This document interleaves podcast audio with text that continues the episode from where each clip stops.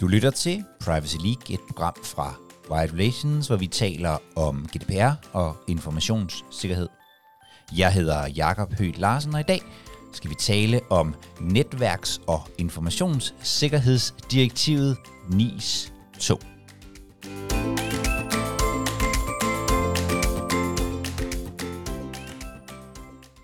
Og jeg sidder her i studiet med Emil Bisgaard, som er partner og erhvervsjuridisk rådgiver i uh, Paul Spitz, kammeradvokaten, med speciale i blandt andet sådan noget med IT-kontrakter og cyber- og informationssikkerhed. Velkommen til.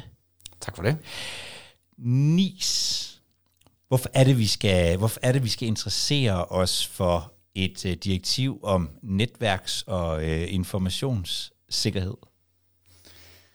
Det var et godt spørgsmål, uh, og et lidt stort spørgsmål også. Uh, men det skal man jo selvfølgelig, fordi at uh, cyber- og informationssikkerhed, det er helt vildt vigtigt. Det er der heldigvis rigtig mange, der har uh, opdaget. Mm. Og uh, nu har, kan man sige, EU så også opdaget det. Det havde de faktisk i forvejen. Det havde det er allerede en del af, af regelværket fra EU, men, uh, ja. men nu uh, hæver man ambitionsniveauet ja. uh, med, med det, der hedder NIS 2-direktivet, ja. som altså er på vej. Og det er jo det, vi skal tale om i dag, altså øh, NIS 2, og det indikerer jo lidt, at vi allerede har en øh, NIS, som så ikke hedder 1, men bare hedder NIS. Mm. Hvad er det, hvad er det helt præcis, det er? Altså, hvad, hvad, hvad er det for en regulering? Jamen altså, det er et, øh, NIS er et, øh, et direktiv, øh, det vil sige, det er en, en, kalde en lov fra, fra EU, som øh, medlemsstaterne skal implementere. Ja. Øh, så den bliver implementeret nationalt, øh, og det er grundlæggende set et øh, noget lovgivning, der stiller krav til øh, sikkerheden i, ja. i øh, IT-systemer og IT-services og det, man kalder kommunikationsinfrastruktur ja. i på nuværende tidspunkt øh, det, man nok traditionelt betragter som samfundskritiske sektorer, såsom transport og energi og sundhed og den finansielle sektor osv. Ja, det er sådan det, den del, der sørger for, at vi kan hæve penge i automaterne og, og få øh, strøm i ledningerne og sådan noget. Præcis. Altså noget, noget som, som, hvor vi tænker, at hvis, øh, hvis der ikke kommer øh, strøm ud af stikkontakterne, eller hvis vores sundhedsvæsen ikke fungerer, så har vi et, et rigtig seriøst problem ja, øh, ja. i samfundet, og det er et problem, som mange mærker, og de mærker det hurtigt. Ja. Øh, det, det, det er det, vi, vi har i, i de nuværende i nuværende regler. Så den del, vi sådan tænker er, er samfundskritisk, mm. det, det er vel det, der sådan i, i, i direktivteksten hedder væsentligt? Øh, ja, det kan man sige. Øh, nu, det, det, det, er, det er i hvert fald det, man kalder det i, i både i NIS 1 og også i NIS 2 finder den øh, findes den kategori også, ikke? Altså mm. øh, væsentlige tjenester, øh, eller essential services bliver det også øh, kaldt. Men en af grunden til, at jeg har inviteret dig i dag, Emil, det er jo i virkeligheden, at de her øh, virksomheder, som vi normalt, altså den finansielle sektor og sådan noget, der tænker vi, det, det, det ville de nok skulle have styr på, direktiv eller ej. Men, men det, der sker nu med, med, med NIS 2, er jo i virkeligheden, at den her gruppe af af virksomheder og organisationer, som, som, skal, som, som skal arbejde på en anden måde med deres informationssikkerhed, øh, den bliver udvidet. Hvem, hvem, er det, der, hvem er det, der skal være opmærksom nu? Man kan sige, øh, man, med NIS 2 øh, gør man i, det i forhold til NIS 1, at man i virkeligheden udvider både i, i øh, dybden og i bredden, kunne man, kunne man sige. Fordi øh, øh, inden for de sektorer, der allerede var omfattet, altså de her sådan traditionelt samfundskritiske sektorer, der udvider man nok også scope en lille smule. Okay. Altså man sænker så at sige baren for, øh, hvem der er, er, er, er omfattet, men, men, okay. og, og man definerer det i, i direktivet, ja. frem for at man, øh, hvad man gjorde i, i, i det nuværende direktiv NIS 1, der, der var det ligesom op til det enkelte medlemsstat at definere, hvem der var væsentlige inden for de her sektorer, okay. hvilke, hvilke enheder der var mm. væsentlige. Ja. Så nu, nu centraliserer man det lidt inden ja. for de sektorer, og så tilføjer man en masse nye sektorer. Ja. Øh, og det er måske særligt der, at, at interessen den, den vil samle sig i forhold til, altså, hvor vil de her regler potentielt ramme hårdt. Ja. Øh, og det er sådan noget som for eksempel øh, fødevaresektoren, mm-hmm. øh, spildevandsområdet, øh, affaldshåndtering, øh, ja. Øh, en række fremstillingsvirksomheder vil, vil også blive, blive omfattet af det her. Ja. Øh, og, og altså virksomheder, hvor, hvor man siger, man starter ligesom ved, ved, ved virksomheder, der har mere end 50 medarbejdere ja. øh, og, en, og en vis omsætning, så, øh, så vil de være omfattet af, af de her regler. Så der er i virkeligheden en hel masse virksomheder, som, som måske ikke anser sig selv for at være øh, samfundskritiske. Øh, altså, vi sad her lige før mm. og talte om, altså, øh, at det kan, det kan være virksomheder, som, som fremstiller øh, øh, termostater, og, og det kan være øh, fødevarevirksomheder, som mm. laver spejpølse. Ja.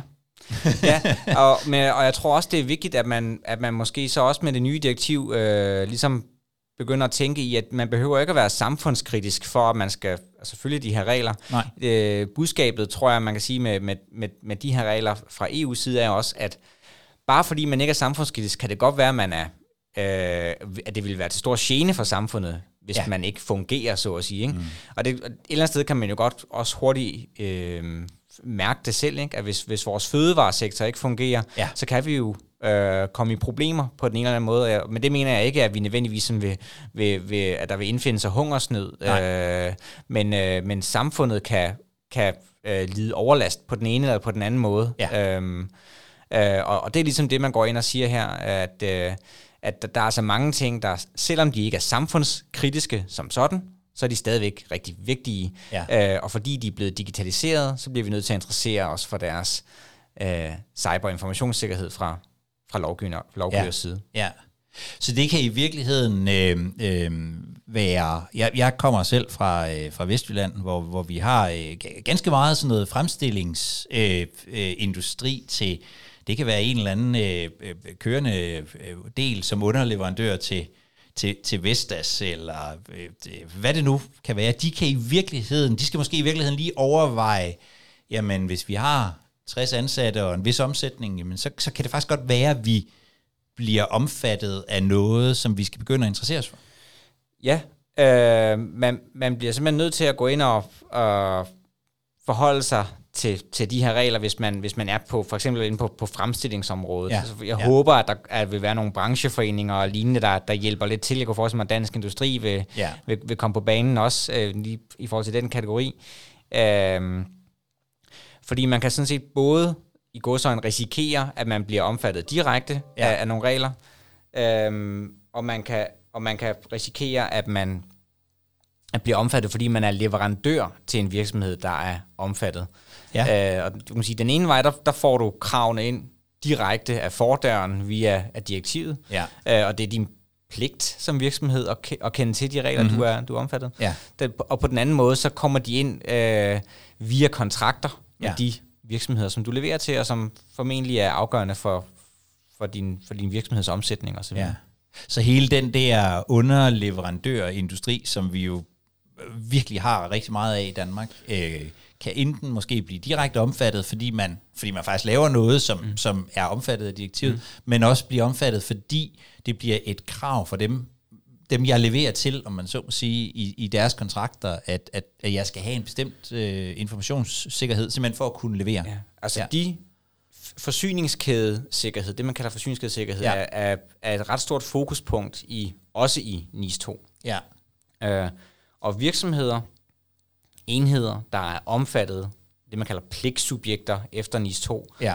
de, vil, øh, de vil også være forpligtet til at kigge på deres leverandører, og, og ligesom påse, at, at deres egen sikkerhed ikke bliver kompromitteret den ja. vej rundt øh, af de leverandører, der leverer enten ja, varer eller tjenesteydelser, services, øh, og som er, er afgørende for, at de kan levere deres, deres øh, tjeneste. Ja.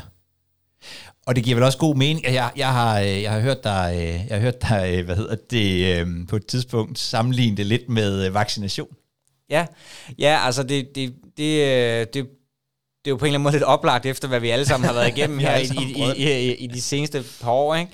Æh, hvor, hvor der har været rigtig meget snak om, at hvis, at hvis man skulle have en, kan man sige, en, en effektiv samfundsbeskyttelse mod øh, den her virus, så var man nødt til at få en høj vaccinedækning. Og, og, når jeg kigger på den måde, man går til det her i, øh, i, i direktivet, så, så, så falder det mig bare ind, at, at det også er noget af det, man lidt søger. Ja. Både altså, at beskytte services, som som er vigtige for samfundet, men også at, at beskytte bredt, sådan så at, at en, en virus eller et angreb, altså i det, i det digitale univers, ikke kan få momentum ja. via, øh, hvad kan man sige, øh, øh, mindre beskyttede områder af, af samfundet. Ikke? Jo. Så derfor den her, den her brede dækning, som vi så ser i, ja. øh, i øh, direktivet. Og det er vel i virkeligheden også det, man sådan i praksis har set øh, rigtig meget af, når vi sådan, hvis vi sådan kigger på cybersikkerhedsbilledet, altså de her virksomheder, som er blevet angrebet via underleverandører, og det i virkeligheden er sårbarheder hos, hos nogle af deres mm-hmm. IT-leverandører eller, eller andet, som i virkeligheden har gjort, at de er blevet, at de er blevet ramt. Ja, det er der jo i hvert fald mange eksempler på. Jeg, ja. jeg, der, er, der er mange offentligt kendte eksempler. Jeg tror også, mange, der arbejder på området, ja. uh, mig selv inklusiv, der, der, der, der kender til dem, der ikke er så offentlige. Ja. Uh, altså, ja. at, at det, det er sådan, det sker. Jeg tror bare, man, man må jo indse, at, uh, at, at man ofte er integreret altså på den ene eller den anden måde. Nogle gange altså, altså, ja. altså dybt teknisk integreret med øh, samarbejdspartnere, øh, og, og, og sårbarheder kan, kan opstå den vej rundt. Ja. Så, så hvis man hvis man nu hvis, hvis man så står der og, og, øh, og hvad hedder det, øh, øh, virkeligheden bliver omfattet af noget, af noget at, at direktiv, det skal lige siges, at, at det jo ikke er gennemført nu. Jeg tænker, at vi lige måske kan, kan, kan vende tidslinjen lidt ja. senere, men, men, men, men hvis, man, hvis man i virkeligheden nu opdager, jamen, hov, vi skal, det her det er faktisk noget, vi skal forholde os til. Hvad er det så, I, man skal forholde sig til? Altså, hvad, hvad, er det, man, hvad er det, man får ind ad døren, når man får øh, det her øh, direktiv? Hvad er det, man skal kunne, om man så må sige, som virksomhed? Ja. Um, det er jo i princippet flere ting, ikke? Men ja. øh, direktivet pålægger øh, medlemsstaterne en hel masse pligter til, hvordan medlemsstaterne skal organisere sig. Og det er måske sådan lidt en, en separat ting, som man, man kunne tage en anden dag. Ikke? Men, ja. men, men enhederne, der er, er, er direkte omfattet, de øh, skal hvad kan man sige, arbejde risikobaseret med sikkerhed, ja. og kunne vise, at de gør det. De ja. skal kunne dokumentere det. Mm-hmm. Øhm, og så skal de øh, underrette øhm, myndigheder, hvis de er udsat for øh, visse, visse type øh, sikkerhedsbrud, væsentlige ja. sikkerhedsbrud. Og, og det der med at arbejde øh, risikobaseret, mm. det, det, det lyder jo påfaldende enkelt. Altså, ja. øh, øh, men, men, men er det det? Altså, hvis, nej, hvis ikke man er vant til at arbejde ja, med det. Nej, det, nej, det er ikke enkelt. Det, det er i virkeligheden super svært, ja. øh, hvis man skal, skal være ærlig. Ikke? Øh, men, men og, det, og jeg tror, det er en rejse for, for de fleste. Ja. Øh, og nogle er jo allerede i gang. Nogle har måske øvet sig under GDPR. Øh, nogle ja. har, har øvet sig, fordi de synes, at informationssikkerhed var, var, var, var, vigtigt. var vigtigt i forvejen. Ja. Øh, men men det, det handler jo rigtig meget om at, at få styr på sine processer og, og arbejde i en proces og acceptere, at det at arbejde risikobaseret, det ligesom er en lang proces og en, og en årsjulsaktivitet, ja. hvor man hele tiden risikovurderer og, og jo vel at mærke ikke bare én risikovurdering, men formentlig rigtig mange risikovurderinger, ja. og hele tiden forholder sig til, om der er noget i de risikovurderinger, som gør, at man skal justere på sin sikkerhed. Altså ja. øh, for hele tiden at kunne fortælle øh, til sig selv og til sin ledelse og til sine aktionærer og sine stakeholders og til tilsynsmyndigheder, at man har passende sikkerhed, passende i forhold til, til den aktuelle risiko. Ja. Så, så øhm, øhm, den, dengang, dengang GDPR kom, for lige at tage sådan et, et, et, øh, et, en sammenligning, der, der sad jeg i en virksomhed, hvor jeg, hvor jeg, hvor jeg godt kan indrømme øh, her, fordi man godt må blive klogere, at øh, der var det sådan lidt et projekt for os. Altså sådan, vi skulle være, vi, skulle, vi, vi tænkte, at vi skulle være compliant, og det skulle være den 25. maj øh, mm. 2018. Og der tror jeg, det er gået op for mig i hvert fald, at det der med at se GDPR som et projekt, der slutter, det er, øh, det er i virkeligheden ikke specielt smart. Og, og det jeg hører dig sige er, at, øh, at så er lidt det samme. Altså man, man, må, ikke, ja. man må ikke betragte det her som, som noget, vi skal have indført, og så er det gjort. Fuldstændig enig. Det er, det er muligvis et projekt at komme i gang Ja, det tror jeg rigtig mange, jeg tror rigtig mange har oplevet GDPR som sådan en bakketop. Det er i hvert fald mange, der har beskrevet det sådan, ikke? Man skulle op over ja. bakketoppen. Ja. Øhm, og, og, og, der var øh, rigtig mange, der kæmpede for at komme derhen inden 25. maj 2018, ikke? Jo. Øhm, øh, og, og mange nåede det, og, og nogen, nogen kom lidt efter. Ja. Øhm, så Øh, men men øh, derefter, så er det jo noget, der skal fortsætte. Altså risikobaseret sikkerhed er forever. Øh, det, det er noget, du bliver ved med, Ja. øh, Ja. og skal blive ved med. Det, det er en del af at arbejde risikobaseret. Ja. Øh, men hvis du er slet ikke er i gang, så er det klart, at det ligesom er et, et projekt Ja. at, at starte hele det arbejde op og få fundet ud af, hvordan skal du som organisation risikovurdere? Hvad Ja. ja. skal du risikovurdere? Hvad for noget sikkerhed har du i forvejen? Øh, hvad for nogle aktiver har du? Hvad for nogle systemer har du? Mm. Hvad for nogle processer har du? Hele det der kortlægningsarbejde. Ja. Øh, når, når du starter og, og ikke har noget, hvis, hvis det er der, du er, så er det jo så er det et projekt. Ikke? Ja. Og så er det derefter, kan man sige, måske en, altså en driftsopgave. Ikke? Ja. Ja. Øhm, men men øh, ikke nødvendigvis en simpel driftsopgave. Driftsopgaver kan godt lyde sådan, sådan lidt trivielle. Ikke? Det, det ved jeg ikke, om jeg... Det behøver det ikke nødvendigvis Nej, at det er jeg ikke sikker på, det jeg vil sige det. Hvad er det, der er svært i, i, øh, i det der med at, at, at, kunne, at kunne få sådan en risikometode op at, op at stå? Ja, det er et godt spørgsmål. Altså, jeg, jeg tror, det starter med, at øh, folk, de synes, altså folk har mange holdninger til, hvad risikovurderinger det er for noget. Ja. Man, har, man har som person en eller anden sådan intuitiv forståelse af, af, af, af risiko. Øh, når man så skal arbejde med det i, i konteksten af en sikkerhedsstandard eller et regelværk som, som NIS eller GDPR, så, så skal man ligesom acceptere, at nu skal man nok til at gå lidt mere analytisk til værks. Ja. Det er i hvert fald det, man vil kigge mm. på med sådan juridiske briller.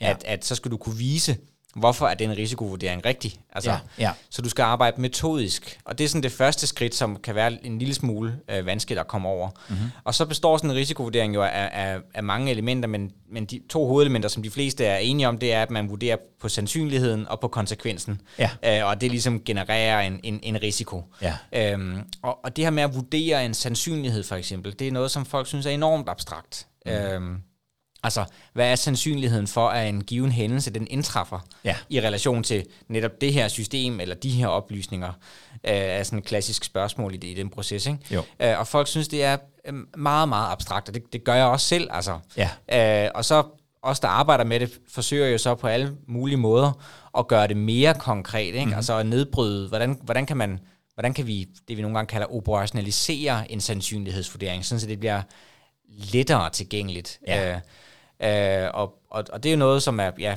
en, en del af arbejdet, at ligesom finde en måde, som du som, som Ja. organisation kan finde ud af at risikovurdere. Øh, og for nogen tror jeg også, at der i den proces er nogle lidt hårde erkendelser af, at man måske ikke er helt lige så moden, Nej. som man havde håbet, man var, og, og skal måske vælge en simpel risikovurderingsmetode, fordi det er der, man er. Og så kan, man, så kan det godt være, at man ikke får i går så en målt Ja. øh, risikoen lige så præcist, men så kan man gøre det bedre næste år. Ja. Øhm, Så, så, så det er øh, øh, virkelig grundlæggende øh, både svært med sandsynligheden, og hvad, hvad er konsekvensen egentlig, hvis, ja, hvis, hvis Jamen, der det, sker det, samme, noget? det samme gælder for konsekvensen. Nu Ja. ja. er det sandsynligheden, jeg, jeg dobbeltklikker på, ikke? Men, men konsekvensvurderingen er typisk også svær for, Ja. ja. for folk. Og, og, så er det virkelig, og så er det jo også et, tænker jeg, et, et, et bevægeligt mål. Altså ja. øh, øh, konsekvensen kan, kan ændre sig, sandsynligheden kan, kan ændre sig efter øh, øh, risikobilledet, og lige pludselig tænker jeg, at man ja. Som virksomhed får nogle andre former for, for sådan samfundsmæssige forhold ind i sin virksomhed. Lige pludselig skal man forholde sig til, at der opstår en krig i, ja. I, øh, i Ukraine, altså man, selvom man måske bare leverer en eller anden møtrik til, Jamen, øh, det, til, det, til det, Vestas. det er sådan set rigtigt. Altså, man kan sige, når man, når man snakker øh, risikobaseret sikkerhed, så taler man o- altså, tit om, at det er øh, årshjulsbaseret, altså det er noget, man gør løbende, Ja. ikke nødvendigvis kun én gang om året. Øh, det afhænger også lidt af, igen af risikoen, om, Ja. man, om man gør det hyppigere eller, eller mindre. Øh, øh, men man snakker også om, at man skal risikovurdere, øh, skal man sige, øh, ud over det årshjulsbaserede, også hændelsesbaseret. Ikke? Ja. Så hvis der opstår en, en begivenhed, der gør Ja. det relevant mm. at risikovurdere igen, og det kan være, at du får et nyt forretningsområde, eller du udskifter et system, eller øh, der sker et eller andet i dit nærområde, men det kan også være, at, at, at det er fordi, der lige pludselig er en krig øh, i Ukraine, Ja. som, som gør, at trusselsniveauet stiger. Ja. Øh, det, det vil jo i, i, i risikovurderingsuniverset, øh, kan det i hvert fald betyde, at sandsynligheden stiger, øh, og dermed at risikoen Ja. stiger. Ikke? Øh, så det, det kunne jo for nogle virksomheder være anledning til at, at gentage sin, øh, Ja. Sine øh, risikovurderinger. Og, og, det, og det perspektiv indfører jo lige pludselig en, en, en monitorering af nogle ting, som man måske ikke har monitoreret tidligere. Hvis du arbejder øh, risikobaseret, og hvis du ligesom skal øh, for eksempel overbevise tilsynsmyndighed om, at du arbejder risikobaseret. Og det skal man jo øh, i det, det skal man jo nok, hvis man er underlagt øh, nogle regler.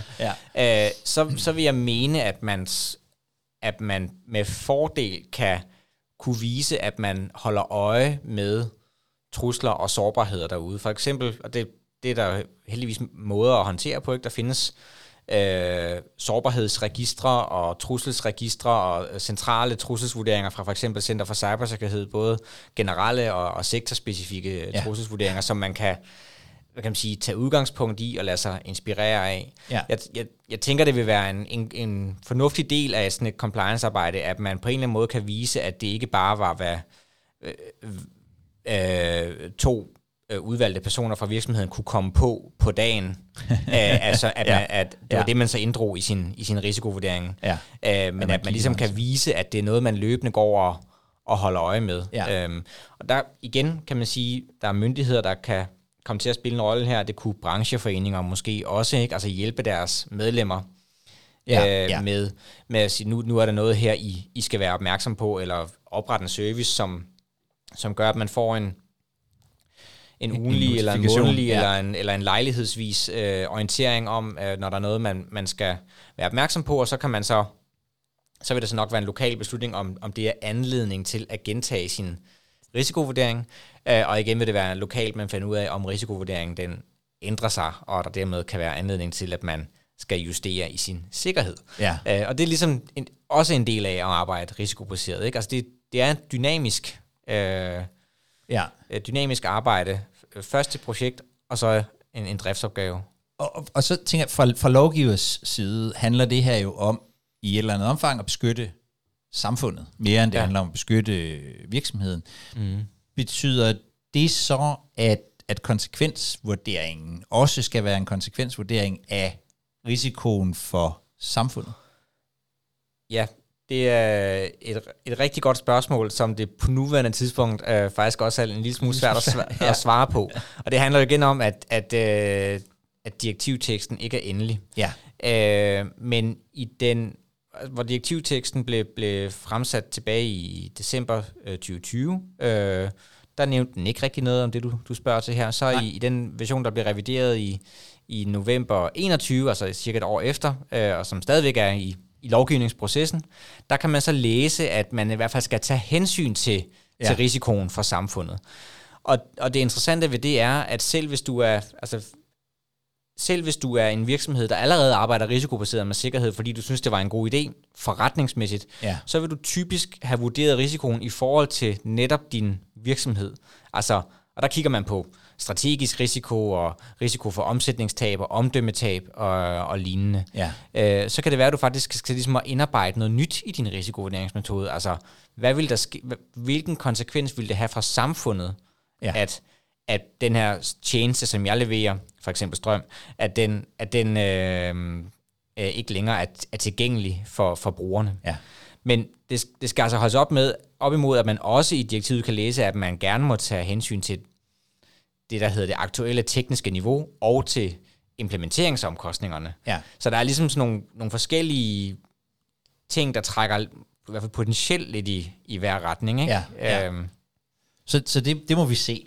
Jeg, jeg må ja. have dig i studiet igen på et Ja. senere tidspunkt, når vi, når vi kender den reelle øh, ja. tekst. Ja, jeg, jeg, håber, sige, jeg håber, det bliver mere klart. Ja. Øh, fordi det er et spørgsmål, som, som mange vil stille, og alle, der har arbejdet med GDPR, vil jo, vil jo være helt opmærksom på, at der, der skal man jo netop risikovurdere i forhold til de registrerede og konsekvensen for dem ved et sikkerhedsbrud. Ikke? Ja. Og det er jo den parallel, der man sådan sidder og overvejer her. Er det, er det, er det helt klart, at det øh, kun af samfundet, eller til dels af samfundet, eller er det sådan, at, hvad, hvad, hvad, hvad, hvor skal fokus i risikovurderingen være? Ja. Ja. Så det, det, bliver, øh, det bliver interessant at, at se. Er der nogen, altså, øh, jeg tror mange fra, fra GDPR vil jo, vil jo kende det der med passende øh, sikkerhedsniveau, ja. Som vel også er øh, på mange måder udgangspunktet i, øh, i NIS. Det er en meget lignende formulering, ja. ja.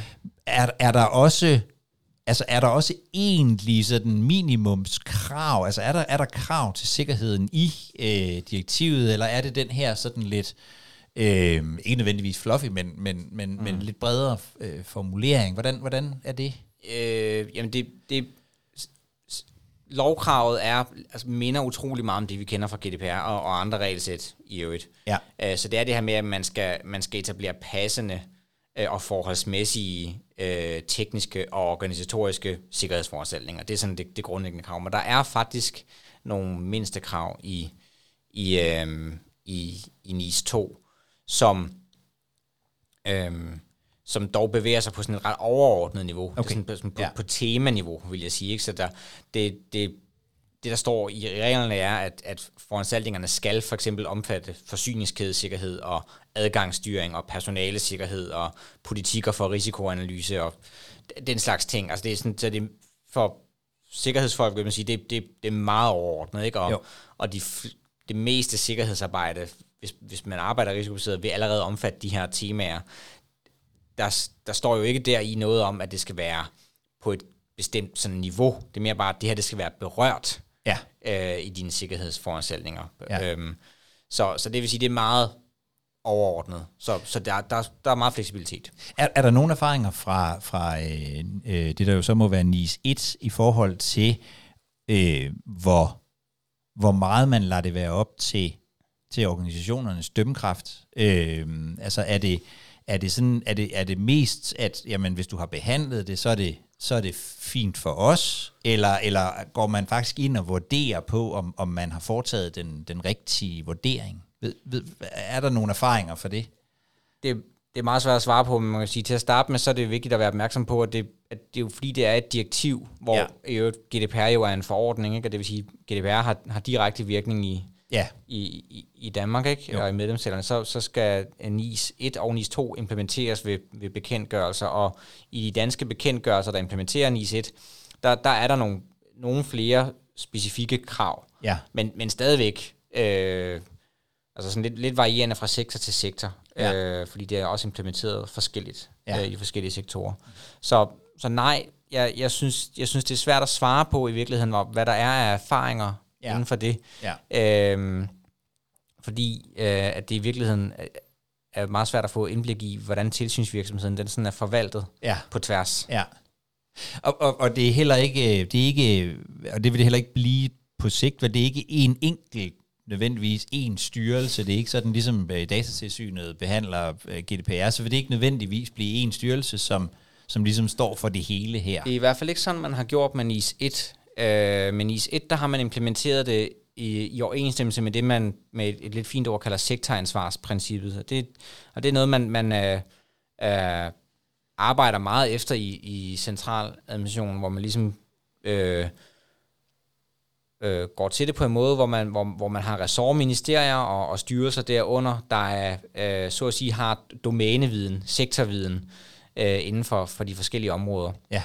Øh, og, og, og på den baggrund har man så også valgt at, at implementere bekendtgørelser i, i de respektive sektorer under NIS 1. Så det vil sige, at der er, er en bekendtgørelse for, der er faktisk mange bekendtgørelser for energiområdet, øh, bekendtgørelser for transportområdet, bekendtgørelser for sundhedsområdet. Altså der er, jeg kan ikke huske tallet, men det er, det er faktisk et relativt stort antal bekendtgørelser, ja, ja. der implementerer NIS 1 i, i dansk øh, ret. Okay. Øhm, og, og det gør jo så også, at der, at der faktisk er forskelle på tværs af, af sektorerne. Så de krav, der står i, i, uh, i NIS 1, altså i direktivet, de er udmyndtet på lidt forskellige måder på tværs af sektorer. Uh, og, og det hænger jo så igen sammen med, at man, at man tror på, at, at man ved bedst i den enkelte sektor, ja. hvordan reglerne med, altså bedst kan skrues sammen. Ja, så hvis man er rigtig heldig at drive virksomhed i flere forskellige lande i Europa, og samtidig på tværs af, af, af sektorer, så kan, så kan det godt blive en større opgave. Så kan det, så kan det blive ret komplekst, ja. øh, fordi man skal overholde øh, NIS 1 eller NIS 2 på, på flere på forskellige måder, så at sige. Ikke? ja. ja. Og, og, og hvordan er øh, altså hvordan, hvordan er sådan tidslinjen øh, her? Øh, er der er der nogen øh, forventning om hvornår man kommer til at vedtage øh, NIS 2? Øh, der, har været, der har været flere forventninger til, ja. hvornår man vedtager NIS 2. øhm, øh, på nuværende tidspunkt er forventningen, at det bliver vedtaget øh, til juni ja. øh, i år. Ja. Øhm, det er forventningen lige nu. Uh, jeg, har, jeg har hørt sådan lidt på, på vandrørene, øhm, at, øh, at det er noget, man, man tror ret meget på. Ja. uh, men, men det er jo som det er med den slags processer, at, at det er jo først vedtaget, ja, når det er vedtaget, ikke? Og, og hvis der er noget i, i den politiske proces, som det er, der, der ikke lykkes, jamen så, så bliver vedtagelsen jo udskudt, og det er den jo allerede blevet ja. øh, nogle gange. Ikke? Øh, så, men øh, man, er, man er til synligheden optimistisk øh, i forhold til... Øh, øh, datoen til, her. Til omkring juni. Ja, jeg mener, at den oprindelige ambition var, at det skulle være uh, ultimo uh, 2022. Ja. Uh, så, så det siger også lidt om, at det, altså, det er altså allerede blevet, blevet udskudt, ikke? Ja.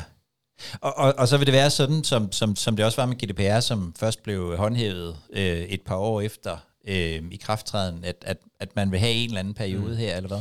Ja, så, så er det så sådan, at, øh, at medlemsstaterne skal sørge for at implementere det her direktiv i national ret. Og det får de med den nuværende tekst 24 måneder til at gøre.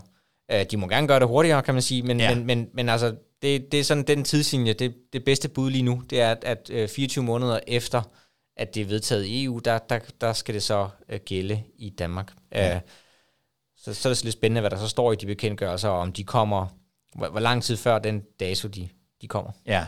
Hvis du, hvis du sad i en virksomhed, der øh, måske var omfattet, eller ville blive omfattet af, af, af NIS 2, hvad, hvad vil du, hvad, hvordan vil du agere øh, nu?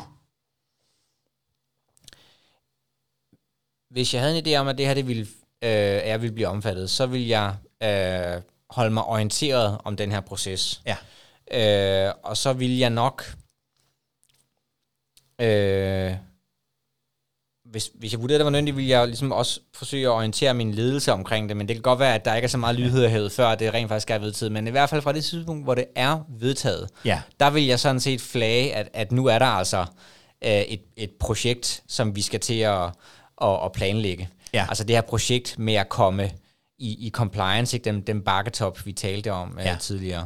Ja. Øh, fordi det vil være et projekt, der skal allokeres ressourcer til, altså mm-hmm. både penge og, øh, og, øh, og, og mandetimer, ikke? Ja. Øh, skal, der, skal der bruges for at, at, at, at komme op på niveau med de her regler.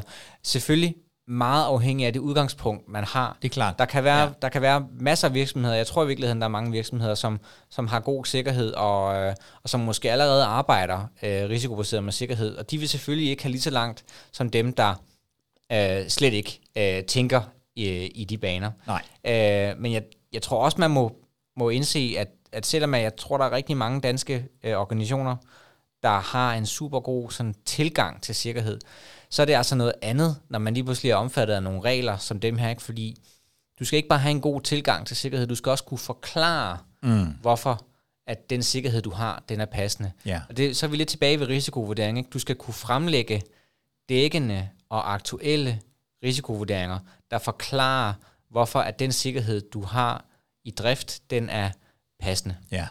Så du kan virkelig, man kan virkelig stå i, i lidt forskellige situationer. Man kan, man kan være den der virksomhed, som måske i virkeligheden, en, det kunne være en mindre øh, virksomhed, produktionsvirksomhed, mm. som måske aldrig rigtig har, i virkeligheden har tænkt i, at, mm. at de kunne blive udsat for noget, og måske hverken mm. tænkt i at dokumentere det, eller for den sags skyld have nogen mm. sådan videre sønderlige tanker om sikkerhed. Mm. Og så kan du have den, som, som, som i virkeligheden har god sikkerhed, men mm. som måske ikke har kunne dokumentere det, eller ikke har været vant til at skulle øh, dokumentere det, det ja, så det ja, måske er oppe ja, i hovedet på, øh, ja. på de rigtig dygtige IT-folk. Ja, præcis, præcis. Og så måske dem, som, som øh, altså fordi en, en, af, en af de grupper, vi ikke nævnte, da vi, da vi snakkede, det, var, det er jo faktisk det offentlige, ja. øh, som formentlig også i et eller andet omfang, øh, enten direkte eller indirekte, mm. øh, bliver, bliver ramt af de mm. her. Der er jo mange af dem, der for eksempel har arbejdet med ISO-standarderne, øh, ja. fordi de skal, yes. og så har ja. man måske været mere vant til faktisk også at, at dokumentere det, og så er man jo på lidt forskellige stadier. Ja, der, der er mange, der er enige om, at hvis du allerede arbejder efter for eksempel ISO 27001, så, ja. så er du nok øh, rigtig godt på vej. Ja.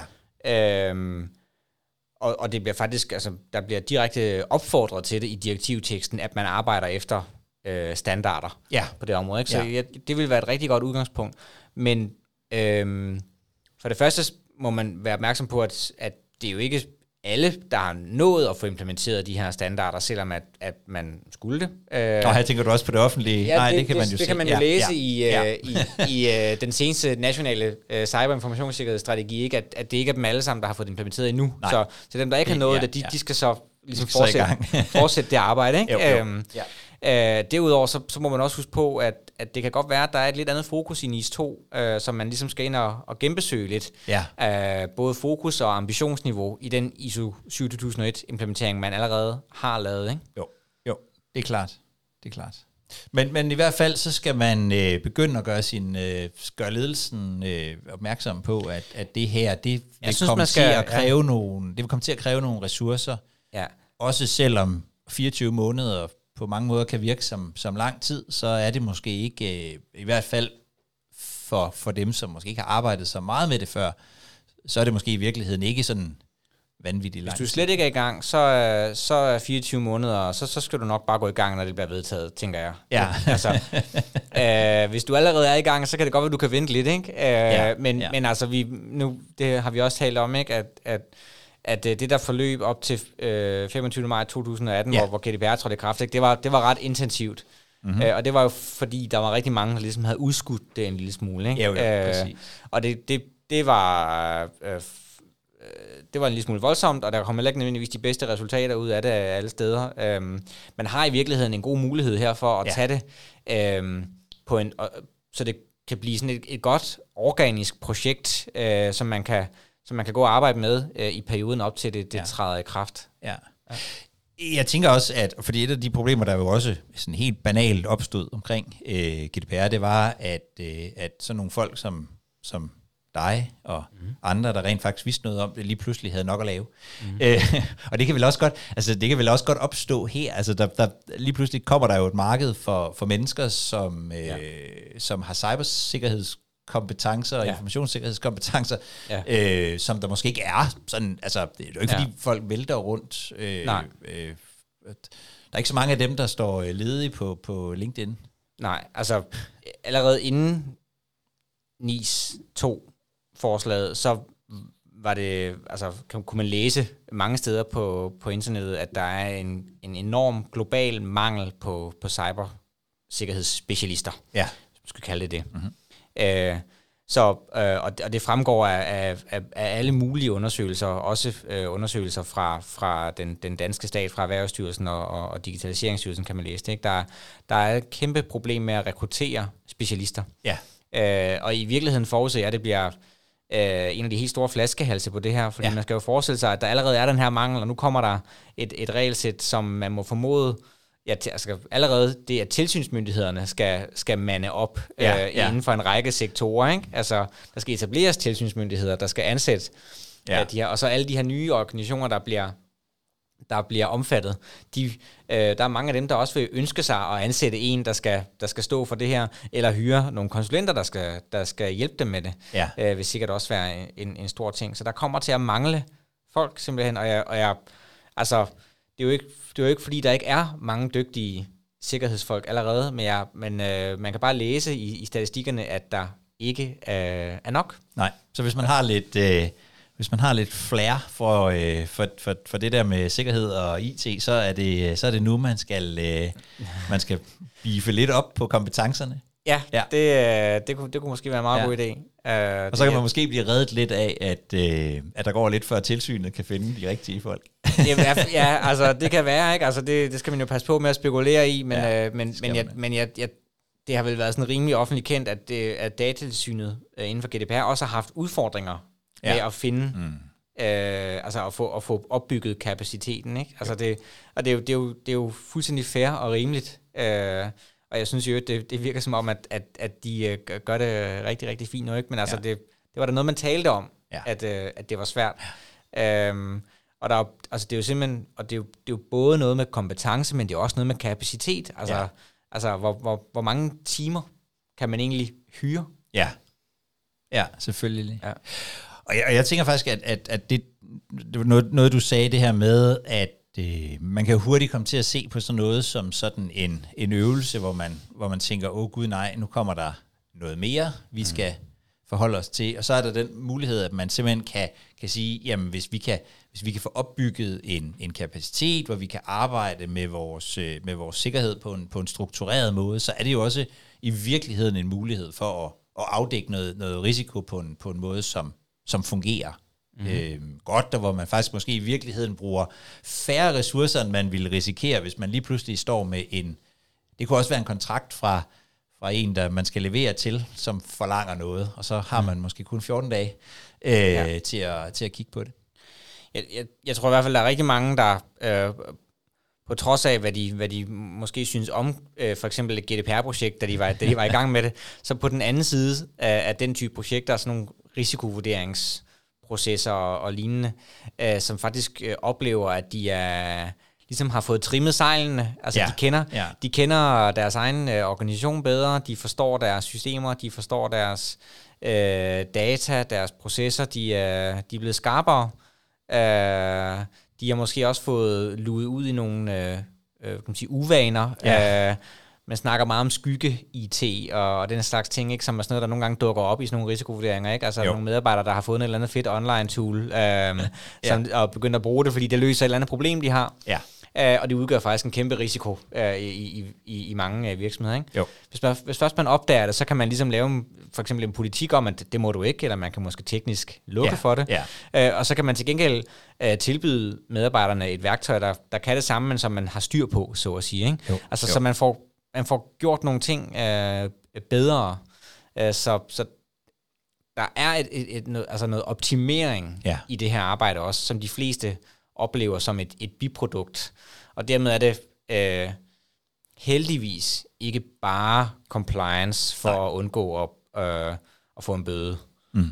eller, eller komme i, i problemer.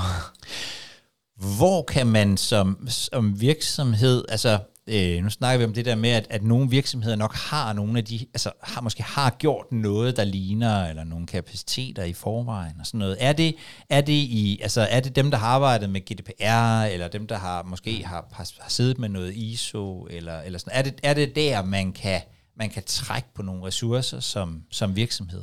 Det, altså det er i hvert fald et, et godt sted at starte. Øhm, jeg tror i virkeligheden, det som jeg, jeg håber at allerflest... Øh, øh, måske har opdaget i forbindelse med GDPR, eller, eller, eller, eller på anden måde har opdaget det, det mm. er, at, at uh, sikkerhedsarbejde typisk er tværfagligt. Ja. Uh, det er ikke noget, der skal, bare skal bo hos øh, IT-afdelingen alene. Uh, og, og når det er NIS eller GDPR for den sags skyld, så er det heller ikke noget, der bare skal bo hos juristerne Nej. alene. Det er ligesom uh, IT, uh, jurister, forretningen skal være med. Uh, ofte vil man også have brug for HR, øh, og, og så vil man have brug for ledelsesforankring ja, uh, ja. rigtig, rigtig meget. Ikke? Det, så, så det er tværfaglige projekter, uh, og, og man skal også forsøge at undgå det, som, som vi desværre også har set meget af, ikke? at, at sådan nogle projekter de kommer til at leve i sådan nogle siloer ja. uh, i organisationen. Ikke? Så, så der er nogen, der sidder og arbejder med ISO uh, et sted, og nogen, der ja. sidder og arbejder med GDPR et andet sted, og så er der nogen, der sidder og arbejder med compliance, uh, sådan i en helt bred forstand et, ja. et tredje sted. Ja. Uh, og jeg, jeg tror, man kan lære rigtig meget af hinanden ved at, slå de, uh, ved at, ja. at skabe nogle forbindelser mellem de her ting, ikke? Og uh, i små virksomheder vil det måske give sig selv, fordi man ikke er så mange, så, ja. så forbindelsen den bliver om ikke andet skabt uh, til frokost i, uh, i kantinen, altså, men, men i, i, man skal ikke være særlig stor, før at de her ting lige pludselig kan, kan eksistere uh, helt Nej. forskellige steder, og ja. Og, og det, det, det tænker jeg også, det, det er også noget af det, jeg, jeg synes, vi ser tit, det er det der med, at man får lavet, altså, i virkeligheden, netop fordi man måske kigger lidt projektorienteret på det, så får man lavet et projekt, men i virkeligheden mm. løsredet fra, at man mm. måske allerede har gjort, mm. lavet nogle af, af risikovurderingerne mm. i sit ISO-arbejde eller i mm. sit uh, øh, GDPR-arbejde.